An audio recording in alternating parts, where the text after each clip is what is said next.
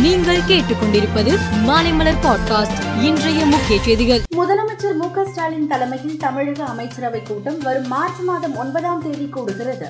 இதில் தமிழக நிதிநிலை அறிக்கைக்கு அமைச்சரவை கூட்டத்தில் ஒப்புதல் அளிக்கப்பட உள்ளது. ஈரோடு கிழக்கு தொகுதியில் இன்று காலை ஏழு மணிக்கு ஓட்டுப்பதிவு தொடங்கியது.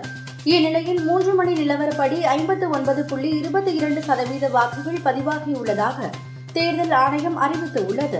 தற்போது வரை அறுபத்து ஐந்தாயிரத்து முன்னூற்று ஐம்பது ஆண்களும் அறுபத்து ஒன்பதாயிரத்து நானூறு பெண்களும் மூன்றாம் பாலினத்தவர்கள் எட்டு பேரும் என மொத்தம் ஒரு லட்சத்து முப்பத்து நான்காயிரத்து எழுநூற்று ஐம்பத்தி எட்டு பேர் வாக்களித்து உள்ளனர். மதுரை எய்ம்ஸ் மருத்துவமனை கட்டுமான பணிக்கு இதுவரை எவ்வளவு தொகை ஒதுக்கப்பட்டுள்ளது என்று தகவல் அறியும் சட்டத்தின் கீழ் கேட்கப்பட்ட கேள்விக்கு மத்திய சுகாதார மற்றும் குடும்ப நலத்துறை அமைச்சகம் பதிலளித்து உள்ளது.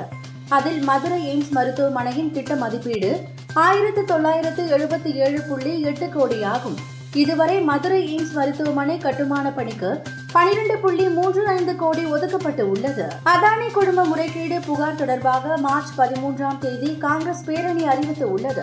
அதன்படி அனைத்து மாநில தலைநகரங்களிலும் ஆளுநர் மாளிகையை நோக்கி பேரணி பொதுக்கூட்டம் நடத்த இருப்பதாக காங்கிரஸ் அறிவித்து உள்ளது. உக்ரைன் போர் தொடர்பாக அமெரிக்கா ரஷ்யா இடையே இறுக்கமான சூழல் நிலவும் நிலையில் எலான் மஸ்கின் ஸ்பேஸ் எக்ஸ் ராக்கெட் மூலம் நான்கு விண்வெளி வீரர்கள் சர்வதேச விண்வெளி நிலையத்திற்கு செல்கின்றனர். ஸ்பேஸ் எக்ஸ் டிராகன் குழு சிக்ஸ் மிஷன் என பெயரிடப்பட்டுள்ள இந்த பயணத்தில் இரண்டு அமெரிக்கர்கள் ஒரு அரேபியர் மற்றும் ஒரு விண்வெளி வீரர் உள்ளனர்.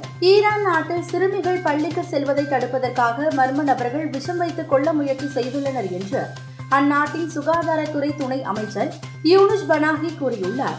பெண்கள் பயிலும் பள்ளிகள் மூடப்பட வேண்டும் என சிலர் விரும்புவது கண்டறியப்பட்டுள்ளதாகவும் அவர் தெரிவித்தார். இருப்பினும் விஷம் வைக்கப்பட்டது தொடர்பாக யாரும் கைது செய்யப்படவில்லை. மத்திய பிரதேசம் ரெஸ்ட் ஆஃப் இந்தியா அணிகள் இடையிலான ராணி கோப்பை கிரிக்கெட் போட்டி வருகிற ஒன்றாம் தேதி முதல் ஐந்தாம் தேதி வரை குவாலியரில் நடக்கிறது. இதற்கான ரெஸ்ட் ஆஃப் இந்தியா அணி அறிவிக்கப்பட்டு உள்ளது கர்நாடக பேட்ஸ்மேன் மயங்க் அகர்வால் அணியை வழிநடத்த உள்ளார்.